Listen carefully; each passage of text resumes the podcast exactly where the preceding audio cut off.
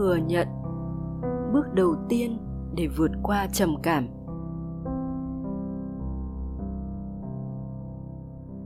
Trầm cảm đến từ việc con thấy mình bất lực. Khi mà con cảm thấy bất lực, đầu tiên con phải hiểu tại sao con lại thấy bất lực.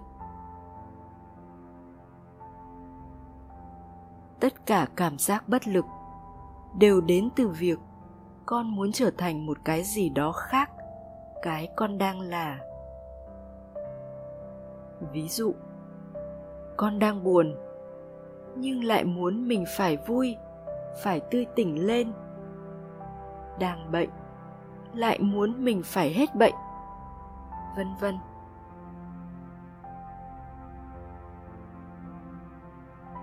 Vì vậy, đầu tiên con đang là thế nào thì hãy là như thế đi. Trong mắt sư phụ thì việc các con thần kinh hay trầm cảm đều không vấn đề gì hết. Nó đúng hoàn toàn với sự thật, không sai tí nào cả. Vì vậy, sao con lại phải chống lại?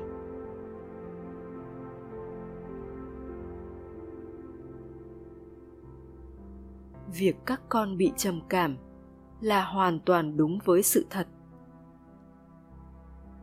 Nên các con trầm cảm, các con điên rồ, các con hoảng loạn, các con cảm thấy mình không đáng sống nữa. Hoàn toàn đúng đắn và hoàn hảo.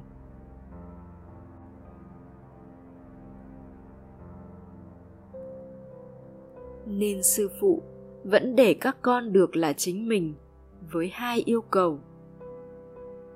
Một là không được tự tử. Hai là tiếp tục tìm hiểu sự thật.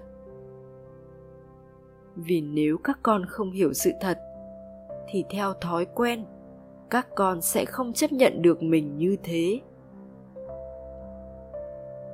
Khi con không dám sống đúng với cái con đang là con cứ chống lại nó, thì đời con mãi mãi là một kẻ bất thường.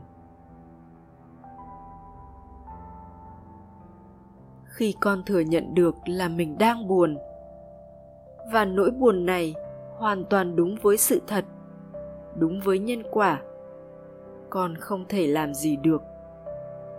Con chấp nhận việc mình có thể bị thế đến cuối đời. Thì từ từ con lại bình thường. Còn con chống lại, chỉ có tăng bệnh thêm thôi. Nên bước đầu tiên là thừa nhận đã.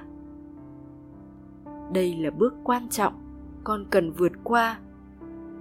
Vì các con đầu tiên thường là không thừa nhận.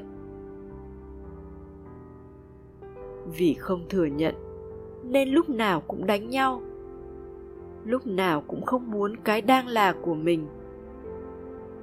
Muốn biến thành cái phải là khác.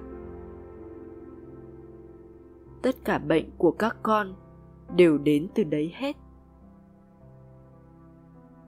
Còn vì sao con đang là như vậy?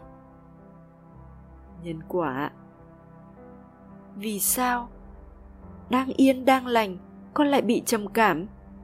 Nhân quả đừng nghĩ nhiều hơn vội. Việc đầu tiên của con là chấp nhận đã. Thừa nhận đã. Thừa nhận là con đang là như vậy.